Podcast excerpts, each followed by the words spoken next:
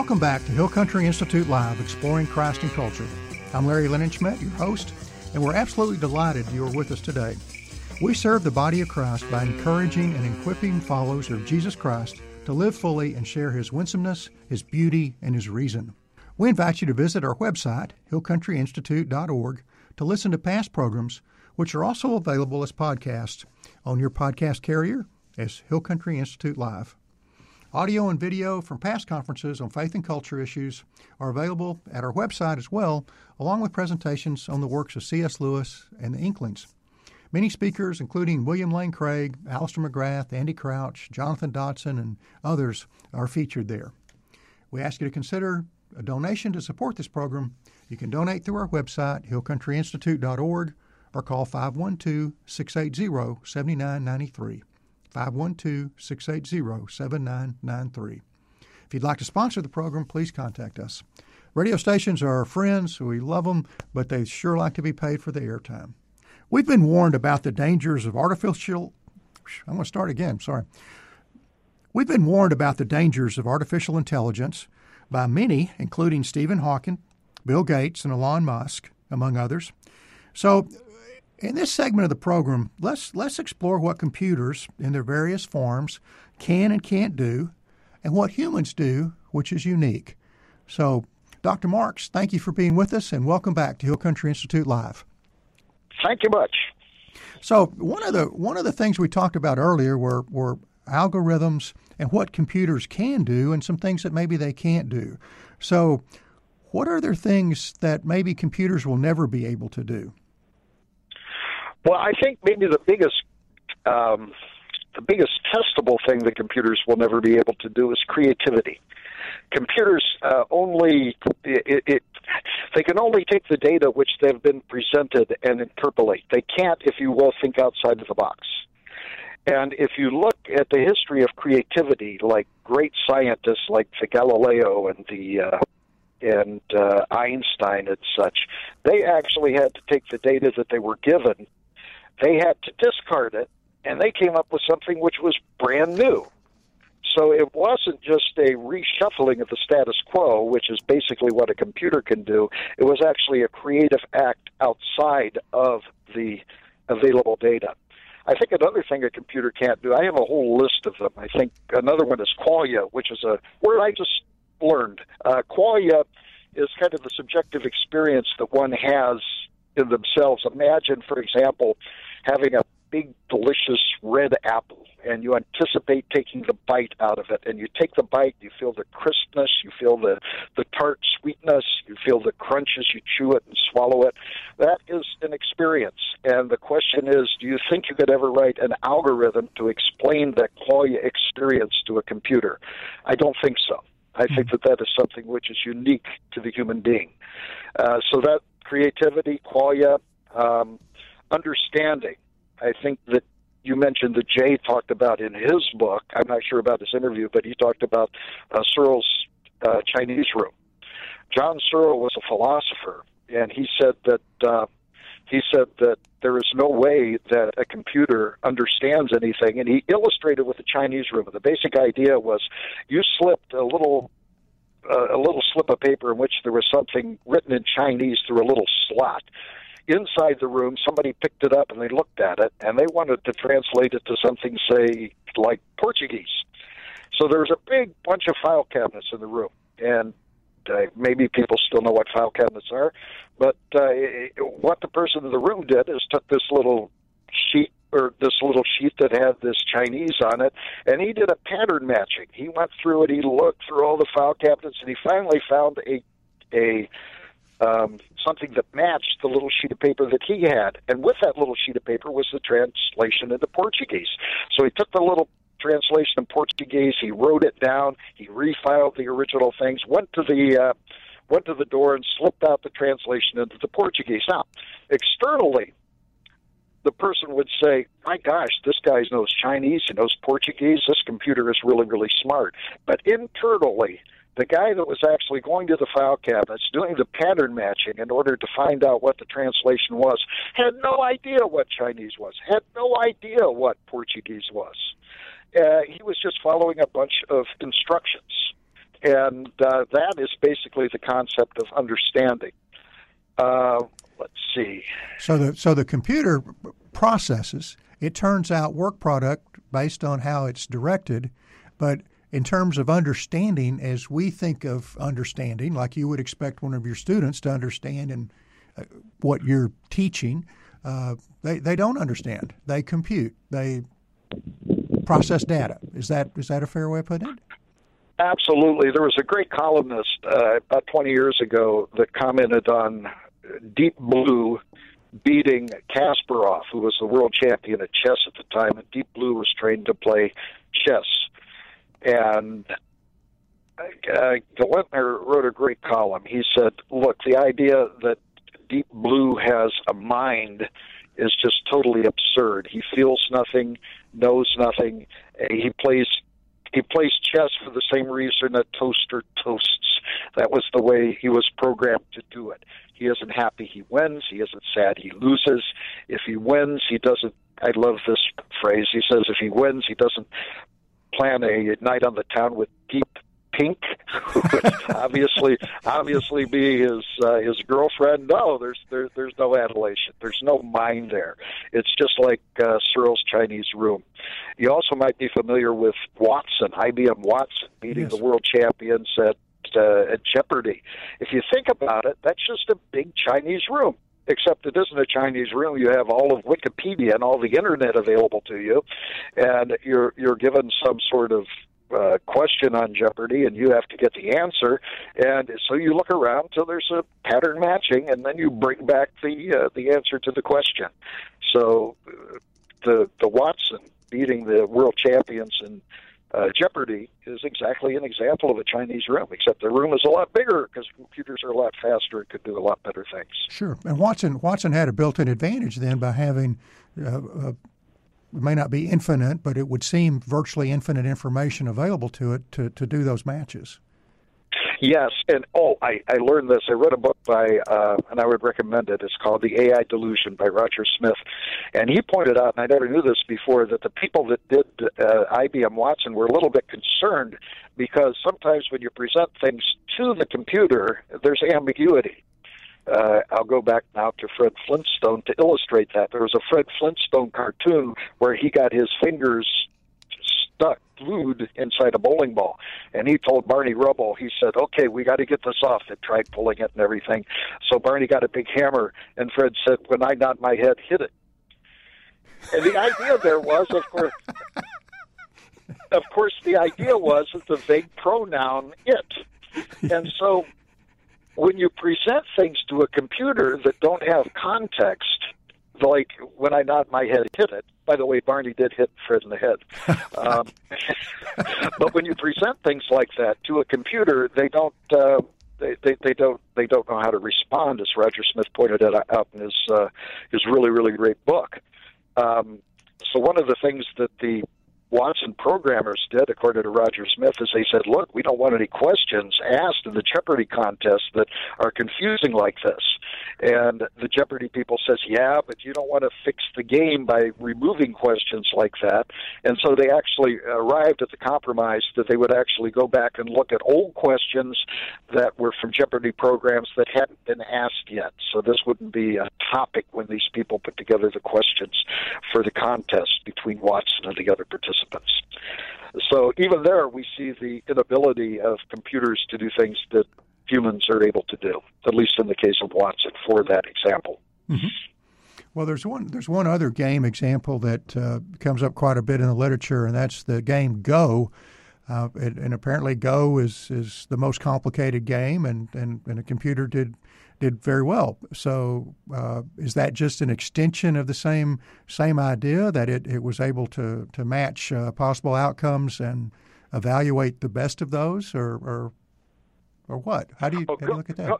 Yeah, Go, Go is a remarkable computer achievement. I don't want to degrade this at all. They used a concept called reinforcement learning. And this reinforcement learning was used in uh, chess, it was used in Go. Uh, it was actually used to win old arcade games. That just by looking at the pixels in an arcade game, such as oh, I don't know, Pac-Man, for example, that the computer could learn how to win. Now, in all of these cases, of course, there was the concept of the rules. You got to know the rules, and the fact that Go was mastered by the program is an incredible accomplishment of, of computer science. However, notice that the computer is doing exactly what it was programmed to do. It was programmed to play Go. It's a very narrow application of artificial intelligence. And I would be impressed if the computer program would pass something called the Lovelace test, which is the test that computer programs are given for uh, to test their creativity. And the Lovelace test basically says that you have seen creativity if the computer program does something that can't be explained by the programmers.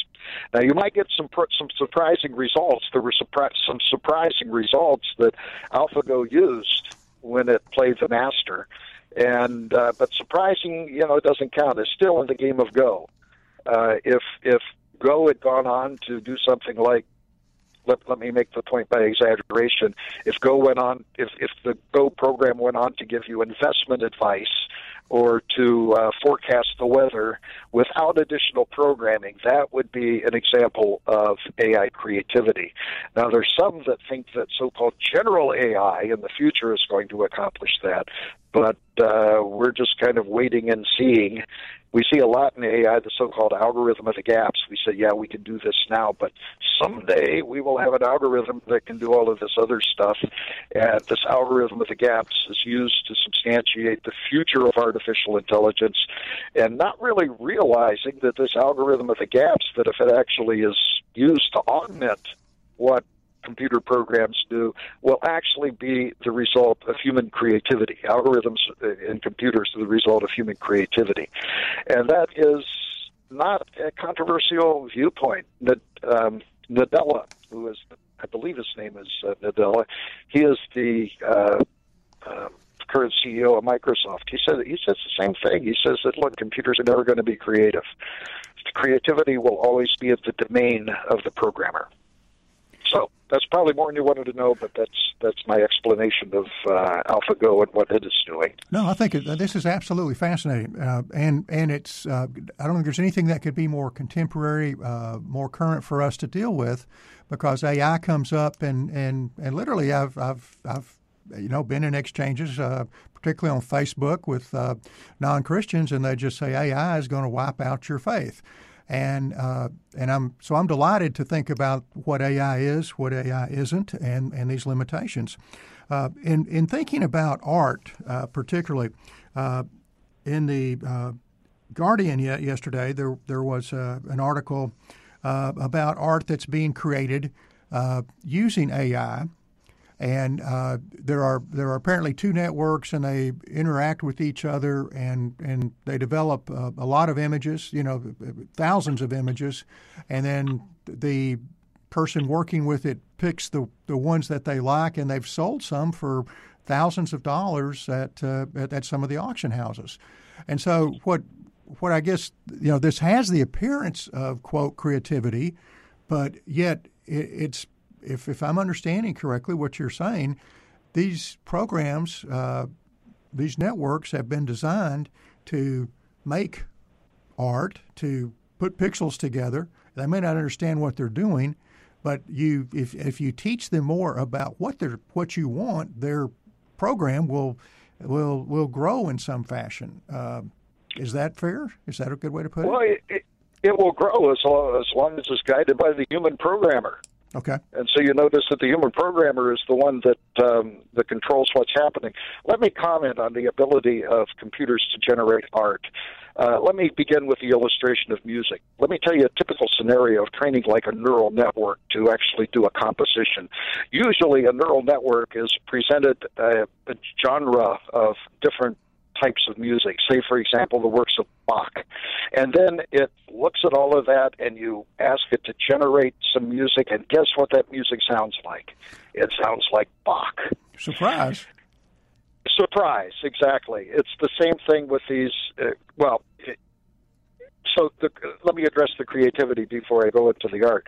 Um, yeah, so it creates music which sounds like Bach that program will never be creative. It will never create music which is written by a Wagner or a Schoenberg or some of my favorite people, uh, Schnittke, or some of the modern composers like uh, like uh, Charles Ives. Mm-hmm. Uh, it won't. It is constrained, if you will, to think inside that box. It doesn't. It doesn't throw away old conventions to do something new and creative. It is constrained to be that way. I would maintain, although I don't know the details of the art, except what I've read in the literature, that the same thing is happening in this creation of art. It is being fed a number of pictures from a number of from from genres, and guess what? It generates. It generates something that is part of that genre. It isn't. It isn't creative. It doesn't go from the work of a Da Vinci to a Picasso, which certainly involved. Uh, involve creativity. So the AI will never be able to be trained in works and paintings of a Da Vinci or a Michelangelo and then spit out works that are done by a Picasso because that is just too big of a jump. That's creativity, and creativity is something which computers will never, never accomplish to a high degree. So, as as you're explaining it, I'm thinking that a that a computer is as good as its programmer. It's good at matching. It's good at putting things together. But true creativity, what what the uh, entrepreneur Peter Thiel refers to as uh, a lot of people can take us from one to infinite, but it's that zero to one that that is creativity in the tech world, in the business world, that uh, that sets us apart. And and in that verbiage, then a computer can't take us from zero to one. It needs instructions, doesn't it? It does, and in fact, uh, book, uh, I think it's called From Zero to One. Mm-hmm. Uh, yeah, he, he talks about the requirement of creativity, and his philosophy is parallel to that of some other people, Jay Richards, for example, who you've interviewed, mm-hmm. and uh, and George Gilder, who look at business in a very different way. It turns out that some people look at a business is kind of a Darwinian competition. Who survives uh, is going to be the rich person. Uh, Peter Thiel and Jay Richards and George Gilder say no. What drives entrepreneurism is creativity. You come up with a new idea like a PayPal or a Facebook or something, or Uber, mm-hmm. mm-hmm. and you come out, you develop that. Is it is that creative aspect that is mandatory in order for you to have thriving uh, economies and great entrepreneurship. And those that creativity in business is never going to come from a computer. A computer would have never come up with the idea. Well, would never have come up with the idea of Uber unless the programmer programmed it to look in a you know a set of different things. I mean that was something which was creative, which was above and beyond uh, the the algorithmic. So uh, so we see this idea of the inability of humans I'm sorry, the inability of computers to create manifests itself not only in artificial intelligence, but also in business and entrepreneurship, and in a number of other different places. Well, we are fearfully and fearfully and wonderfully made, as the Bible says. Yes. And Jay, Jay, in Jay Richards' book, The Human Advantage, he, he has countless examples of entrepreneurs seeing a need and then filling that need, and that and that's totally against the idea that capitalism is just about greed. Uh, and, and he, he made the case that capitalism or free market enterprise is really uh, altruistic, that uh, the best entrepreneurs actually fill in a need. So that's uh, reality, isn't it? Yes, it is. Yes, it is. Well, let me let me ask the question about AI a little bit differently. Uh, Self learning, a computer teaching itself to do something different. Uh, a way that the, the programmer's not uh, foreseen. Uh, there's a, uh, a program called Deep Patient, uh, and it's it's a way of uh, uh, managing information on the medical side, and a couple other programs that I read about, and they solve the problem, but they they they aren't they aren't doing it in a way that the developer of the network can explain. Now, does that imply that there's uh, a, a, learnability going on in there, some some way that they're doing it, or is everything that they're doing, even if it's not fully understood by the developer, still subject to the way that the developer set up the network? Well, one of the things we have to differentiate here is the difference between surprise and creativity. I've certainly written computer programs that have the element of surprise in them. I look at them and I say, "Wow, look at what it's doing." But then I look at the program and say, "Yep, this was one of the solutions that I that I um, considered."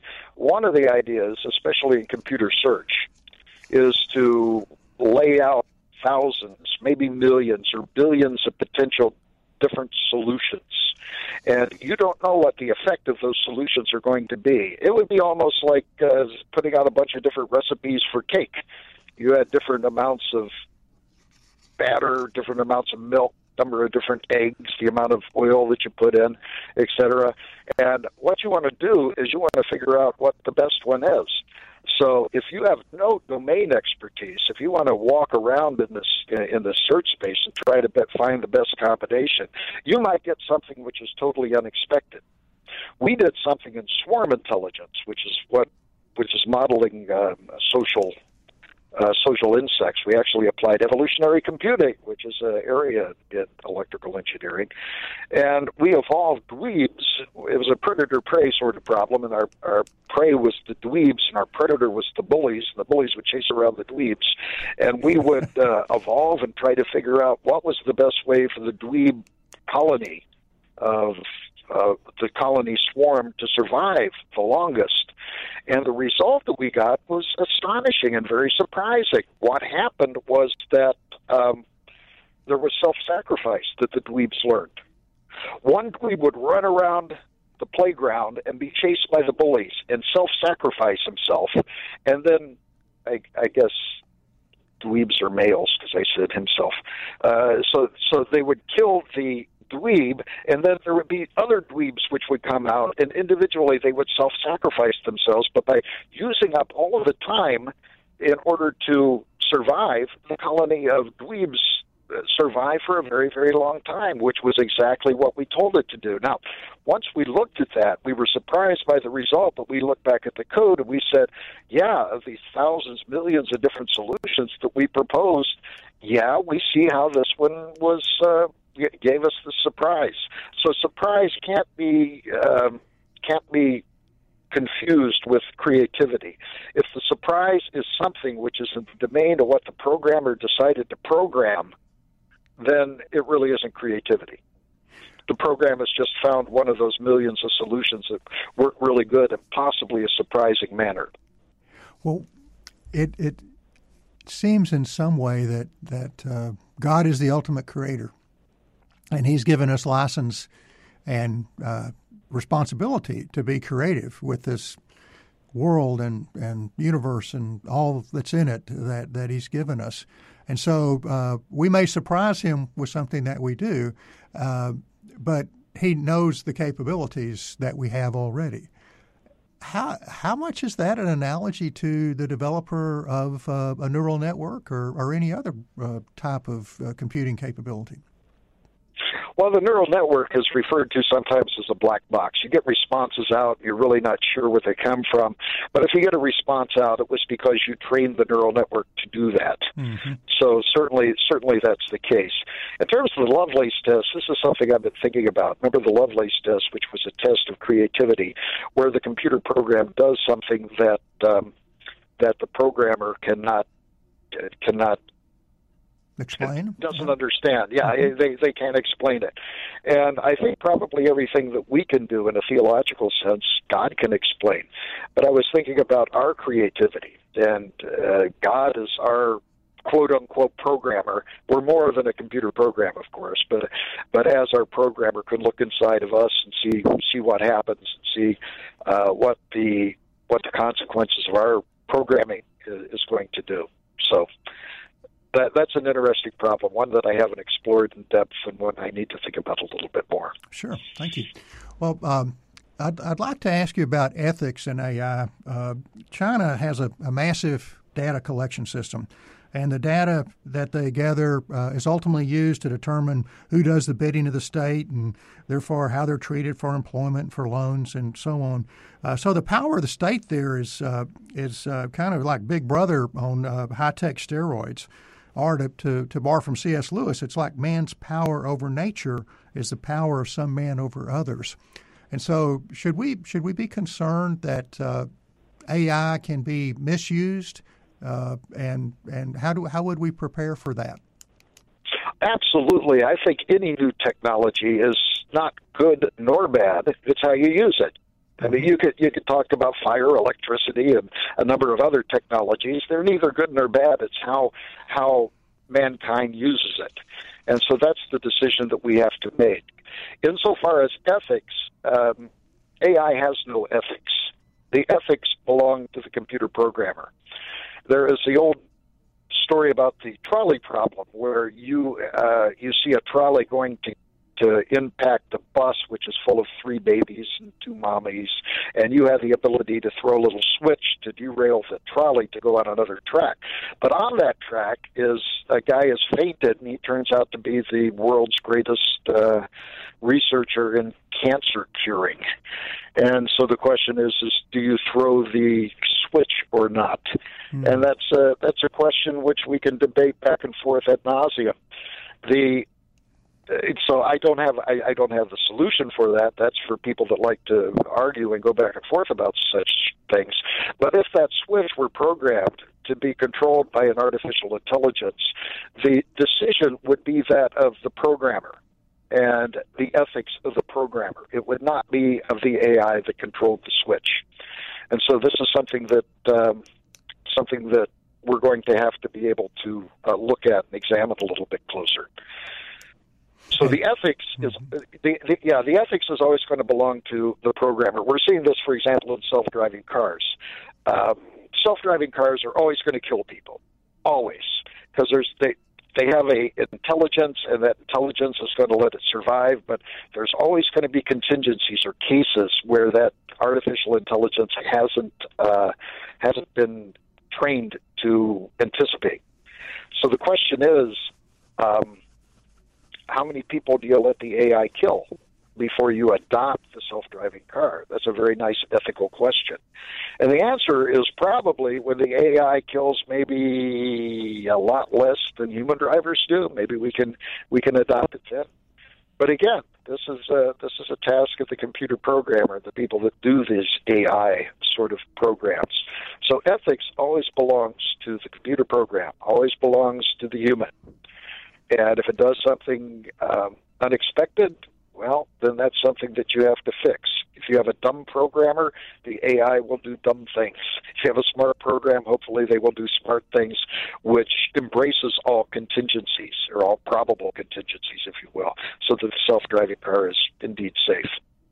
Well, it goes back to C.S. Lewis, the men without chests. If we don't uh, teach ethics and doing the right thing, then it will come out in, in the program just like it comes out in our personal life, doesn't it? Yes, yes. That's a good point. Well, Bob, this is this has just been fascinating. Uh, I, I, thank you so much for our time. Uh, I'm, I'm, afraid we need to stop, and uh, I do hope we can visit again sometime. Uh, I wish you all the best with the Walter Bradley Center for Natural and Artificial Intelligence, and I, I do hope that uh, that center will will help Christians, non Christians, the whole world to to think through the kind of issues you're just talking about. Well, that's what we hope to do. Thank you, Larry. Appreciate it. Thank you. God bless. And thanks to all of you for being with us today. I hope you'll visit our website, hillcountryinstitute.org, to listen to podcasts of our previous programs and on iTunes and other podcast providers as Hill Country Institute Live. We have audio and video from past conferences on faith and culture issues, and we also uh, deal with lots of topics of concerns such as the environment, scholarship, stewardship, and fighting human trafficking. We ask for your financial support for this program so we may pay the radio stations and continue to be on the air. You can donate on our website, hillcountryinstitute.org, and by calling 512 680 7993. That's 512 680 7993. For donations of $100 or more, uh, we have a book, The Human Advantage The Future of American Work in an Age of Smart Machines by Jay Richards, which continues the discussion and looks at it from a few different angles of how we deal with artificial intelligence and technology. Thank you again for being with us for Hill Country Institute Live. We encourage you to share the love and wisdom of Jesus Christ wherever God calls you.